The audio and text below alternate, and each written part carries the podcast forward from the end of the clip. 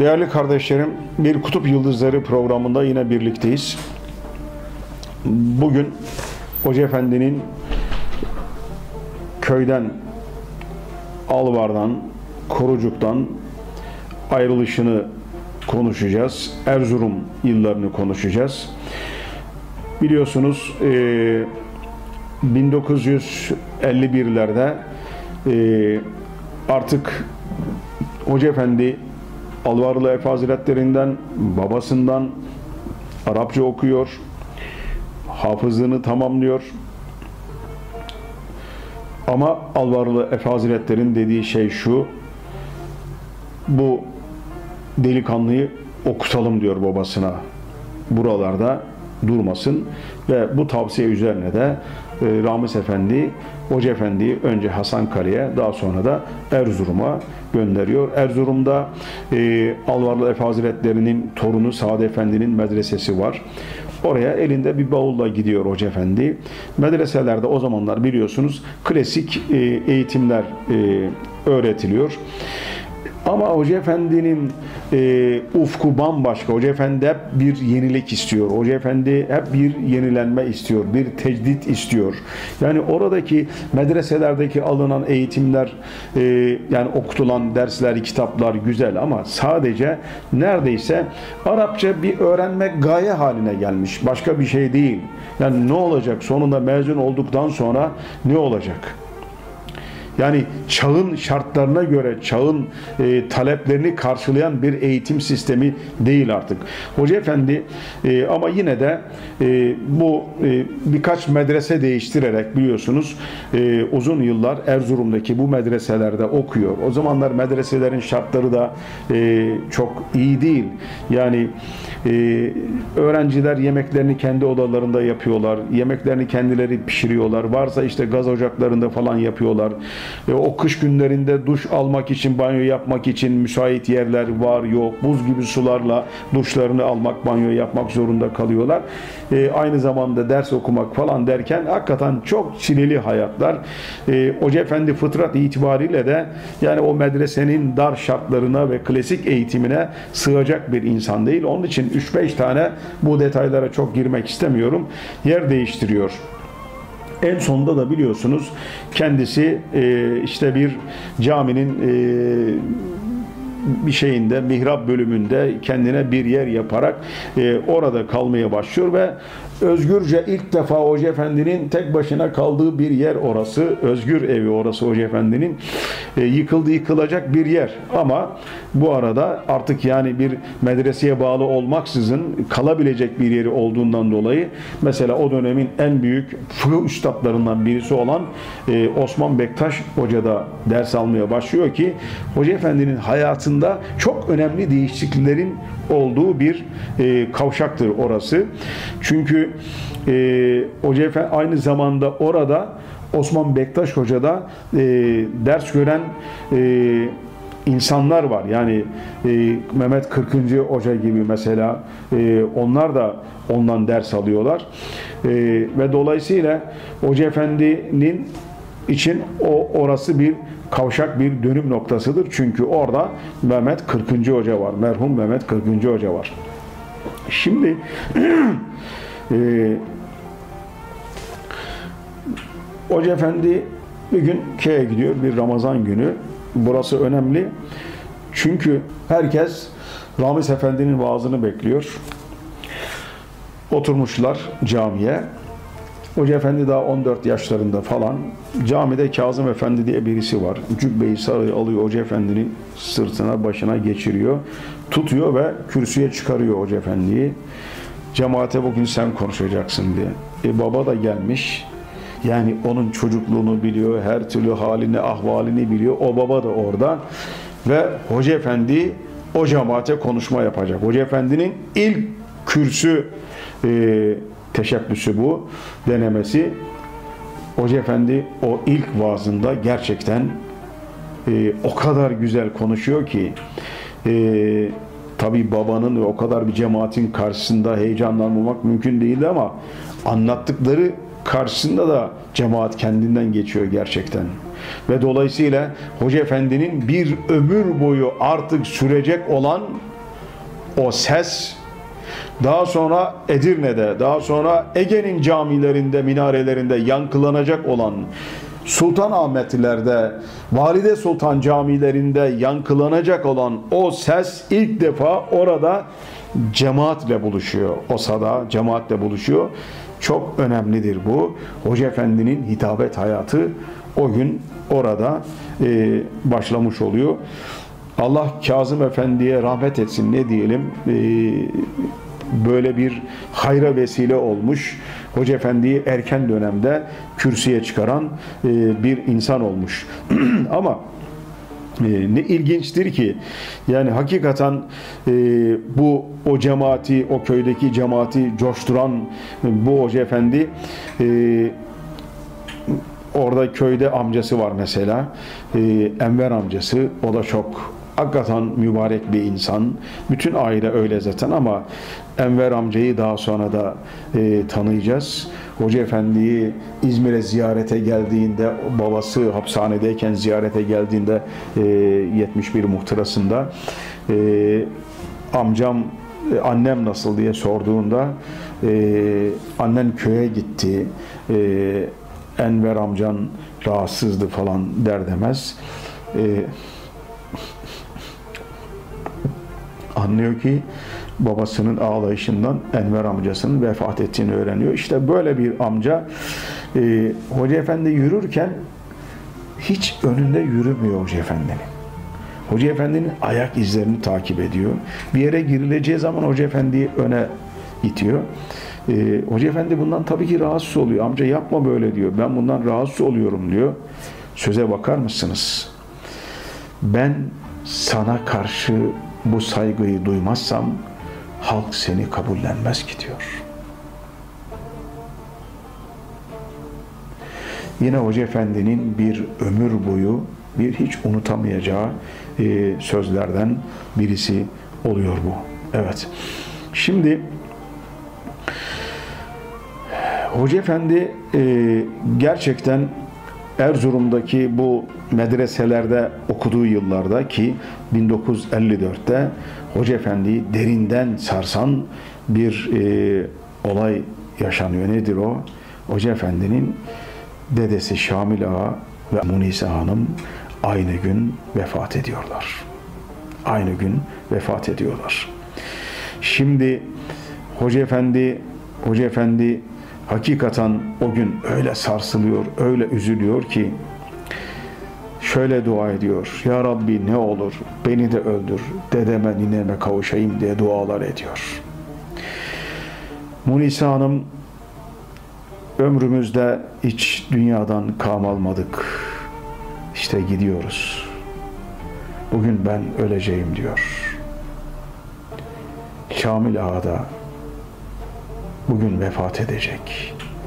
Bu gece ikimizin de cesedi evde kalacak diyor.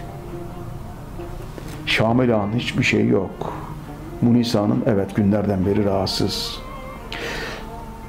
Son ikindi namazını da Rafi Hanım'ın yardımıyla abdestini alıyor, namazını kılıyor ve ruhunu teslim ediyor. O ruhunu teslim ettiğinde öbür odada insanlar normal oturup konuşurken Şamil Ağa'da normal bir şekilde otururken birdenbire o odadan da bir ses duyuyor. Dedem öldü, dedem öldü sesleri geliyor. Nasıl bir vefa ise hanımını ebedi yolculukta yalnız bırakmıyor. O yolculuğa da beraber çıkıyorlar ve beraber yürüyorlar, beraber gidiyorlar. Şimdi Korucuk köyünün mezarlığında birlikte yatıyorlar. Hoca Efendi'nin unutamadığı acı olaylardan birisi budur işte. Erzurum'un o çileli günleri, o soğuk günlerinde bazen aç kaldığı günler oluyor Hoca Efendi'nin. Mum ışığında ders çalıştığı günler oluyor. Bazen kitap alacak para bulamıyor. Arkadaşların kitaplarından istifade ederek derslerini tamamlamaya çalışıyor. Ama azimli, ama kararlı, aynı zamanda artık tekkeden sonra Alvarlı Efe Hazretlerinden sonra bir de medrese eğitimini de Hoca Efendi görmüş oluyor ki gelecekte hakikaten bütün bir dünyaya ışık verecek olan e, bir okulların e, kolej formuna dönüşme hayalleri işte oralarda mayalanıyor. Oralarda mayalanıyor. Şimdi e, Hoca Efendi'nin yıllar sonra o günlerle ilgili söylediği sözler çok değerli. El verir ki günümüz talim ve terbiye vazifelisi fetih ve keşfedici bir ruha sahip bulunsun. Mukaddes kanaat ve düşüncelerin hakkını vererek büyük terkipçilere yakışır vecibeyi hakkıyla yerine getirsin. Nizamül mülkle Alparslan'ı yan yana koysun, görsün. Fatih ile Akşemseddin'i, Zembilli ile Yavuz'u birbirinden ayırmasın. Gazali'nin aydın semasında, bura çok önemli, Gazali'nin aydın semasında Paskal'ı unutmasın. Mevlana'nın sehhar ifadesiyle semaya kalkarken laboratuvarlara uğrayıp pastörü selamlamayı da ihmal etmesin. Sözün özü, kafa ve kalp bütünlüğünü kendisine şiar edinsin. İşte Hoca Efendi'nin bütün bir eğitim hayatını özetleyen e, durulardan duru sözleri bunlar. Evet, o yıllarda mayalanıyor ve sonra bütün bir dünyaya e, kolejler olarak yayılıyor. Şimdi e, Hoca Efendi gerçekten ilginç bir insan. O yıllarda e, sadece o Arapça kitaplarını tedris etmiyor. Bazen kaçamak da olsa, bazen hoca, e, hocalarının e, tepki vereceğini bildiğinden dolayı e, Arapça kitapların aralarında saklayarak bazen muhtena köşelerde Hoca Efendi e, romanlar okuyor. Sadece romanlar da değil, felsefi kitaplara da merak sarıyor. Onları da okuyor. Sadece onlar da değil. Darwin'le ilgili kitapları da okuyor. Yıllar sonra e, İzmir'de, fuarlarda, konferans salonlarında vereceği e, sohbetlere sohbetlere birisinde de Darwin üzerine Hoca Efendi'nin e, konferanslar verdiğini biliyoruz mesela ama o o demlerde işte Erzurum yıllarında bütün bunlar mayalanıyor. Çünkü okullarda o zaman okutulan şey yani teorilerin bir gerçekmiş gibi okutuldu. Darwinizm okutuluyor. Yaratılış hiç gündeme bile gelmiyor. O yıllar öyle yıllar. Ta Hoca Efendi e, o okullardaki talebelerin ihtiyaçlarını medreseden görebilen bir insan. Bu gerçekten çok e, yani biz Hoca Efendi ile ilgili sohbetlerimizin e, başlığına bir ufuk insan değişimiz boşuna değil gerçekten. Şimdi Hoca Efendi bakar mısınız? Felsefe dedik ya. Yani Bacon'ın mantığından Russell'in nazari mantığına kadar, Pascal'dan Kant'ın saf aklın kritiğine kadar, Hegel'in diyalektiğinden Rousseau'nun e, pedagoji anlayışına kadar, Dante'nin ilahi komedyasından e, Picasso'da obje-suje ilişkisine kadar ilgisini çekiyor Hoca Efendi'nin. İlgisini çekiyor. Yani çok sıra dışı bir sıra dışı bir insan oldu. Ta o yıllarda e, görülebiliyor Hoca Efendi'nin. 18-20'li yaşlarına gelince ise Hoca Efendi biraz daha böyle fikri, felsefi kitaplara eğilmeye başlıyor. İşte dedim ya az önce yani Darwinizmin, evolasyonun, transformizmin o günlerde yaygın olması da e, talebelerin ifsad edilmemesi için e, Hoca Efendi bu konulara da eğiliyor. Yani 18'li 20'li yaşlarda e, bunları da okuyor. Şimdi Hoca Efendi'nin e, medrese hayatının e, hayatının e, biliyorsun e, Bektaş Hoca'da okumaya başladıktan sonra yeni bir kavşağa geçtiğini ifade etmiştik. Burada Hoca Efendi'nin artık talebe arkadaşları e, Mehmet Kırkıncı Hoca var, Cemalettin Kaplan var, Cevdet Bilican var. E, Cevdet Bey daha sonra Evirindi müftülüğü falan yapıyor biliyorsunuz. Bir trafik kazasında vefat ediyor. Hakikaten Hoca Efendi'ne çok sevdiği bir insan e, Cevdet Bilican. E, bir gün e, işte bu önemli bir durum. Yeni bir e, merhaleye geçiyor Hoca Efendi. Bir roman yazmayı düşünüyor ve tasarlıyor. Bir miktarda yazıyor esasında. Ama başı, başı şu ve insan aldandı. İşte o Cevdet Bilican'a e, okuması için veriyor. E, fakat e, ondan aldığı e, cevap nasıl bir şey ise Hoca Efendi'nin galiba ümidini kırıyor, vazgeçiyor e, o romanı yazmaktan. E, artık başka yönlere yönlenmiş oluyor Hoca Efendi. Şimdi bugünlerde bugünlerde bir başka güneş grup ediyor. O da Alvarlı Efe Hazretleri 1956 12 Mart 1956'da Hoca Efendi köyde ama Hoca Efendi'yi sarsan sarsıcı olaylardan birisi bu bir kuşluk vakti Efe öldü Efe öldü diye her tarafta yankılanıyor insanlar bendil tutmaca gerçekten Efe Hazretlerinin e, vefatına e, ağlıyorlar. Bu da Hoca Efendi'nin hayatında unutamadığı e, acı olaylardan birisi. Şimdi Hoca Efendi orada tek bir mekan var. Erzurum'da Terzi Mehmet Şergil, onun dükkanı. O günkü birkaç nur talebesi orada zaman zaman toplanıyorlar, ders yapıyorlar.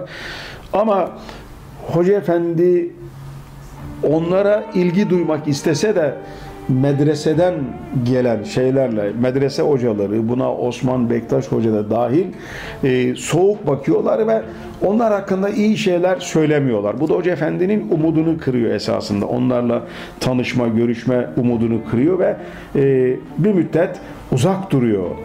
Aslında e, o terzi Mehmet Efendi de nasıl bir insansa Hoca Efendi ile karşılaştığı her mahfilde Hoca Efendi'yi içten içe takdir eden, Hoca Efendi'yi seven ve içinden de dualar eden ah keşke şu delikanlı da bizim hizmetimizde olsa diyen bir insan.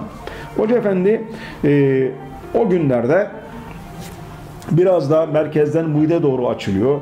İşte e, Sivas, Tokat, e, Erzincan gibi bir Ramazan günü oralara konuşmalar yapmaya gidiyor. Şimdi o Ramazan günlerinde birisinde Artova'dayken cami avlusunda başında da fotoğraf şapkası olan bir zat Söz Türkiye'nin istikbali bölümüne gelince şöyle diyor. Türkiye bu bölgenin lideri olabilecek bir durumda. Gençler Said Nursi'nin etrafında kümeleniyor. Müslümanların makus talihini değiştirecek diyor. E, Hoca Efendi Erzurum'dayken mesafeli durmaya çalışıyor. Bir caminin avlusunda fotoğraf şapkalı bir adam Said Nursi'nin e, Bediüzzaman'ın Türkiye'deki yani bütün e, reçetenin oldu olduğunu söylemeye çalışıyor. İnanılmaz bir şey. Peki Hoca Efendi bu sözler karşısında hakikaten hayret ediyor. Demek diyor kendi kendine bana kötülenen bu şahıs İslam adına çalışan büyük bir zatmış diyor. Ee, kendisine yanlış şeylerin söylendiğini düşünüyor. İşte algı böyle bir şey gerçekten. Sonra da diyor ki yanındakilere Bediüzzaman kitaplarını okudunuz mu diyor. Hayır diyor. Okumak ister misiniz diyor. Tabii ki. İşte Terzi Mehmet Şergil'e Hoca Efendi mektup yazıyor ve e, Risale-i Nur külliyatı gönderiyor e, postayla e, Terzi Mehmet Şergil kitap gönderiyor ama Hoca Efendi o kitapları dağıtmadan önce önce kendisi bir okuyor. Ondan sonra o kitapları dağıtıyor. Sonra Erzurum'a döndüğünde babasına da o kitaplardan veriyor. Babası e, okuduktan sonra şöyle diyor. Eyvah diyor. Biz şimdiye kadar şu yol, bu yol derken boşuna gezmişiz diyor. Meğer yol buymuş. bu sözler işte Hoca Efendi'nin bütün hayatını şekillendirecek bir işaret fişeği olarak duruyor. Ve Hoca Efendi'nin ondan sonra Risale-i Nurlara ilgisi artıyor. Babası da bunları onayladıktan sonra artık bütün içindeki o sorular e, gidiyor. Şimdi e, bundan sonraki dönemi işte Hoca Efendi'nin hakikaten sahabenin temsil ettiği, zaten babasından e, Alvarlı Efe Hazretlerinden o sahabenin coşkun hayatını, arıdur hayatını öğrenmiş ve onları biliyor. Ama o hayat bu defa Risale-i Nurlarla bir sentez haline gelince Hoca Efendi de artık bazıları düşünceleri, konuşmaları bambaşka bir boyut kazanıyor. Bambaşka bir boyut kazanıyor. Şimdi e, öyle anlaşılıyor ki evet bir yıldız bir güneş hapishanelerde tutulurken oralarda davasını ve ışığını yaymaya çalışırken evet e, bir doğunun bir başka yakasından Erzurum yaylalarından bir başka güneşin yavaş yavaş bir taze kuşluk ışıkları gibi insanlığı aydınlatmaya başladığını görüyoruz. Önümüzdeki sohbetimizde e, doğudan doğudan batıya uzanan yolculuğu konuşacağız. Edirne'ye doğru bu defa uzanacağız. Bugünlük de bu kadar. Hoşça kalın. Hepinize hayırlı günler diliyorum.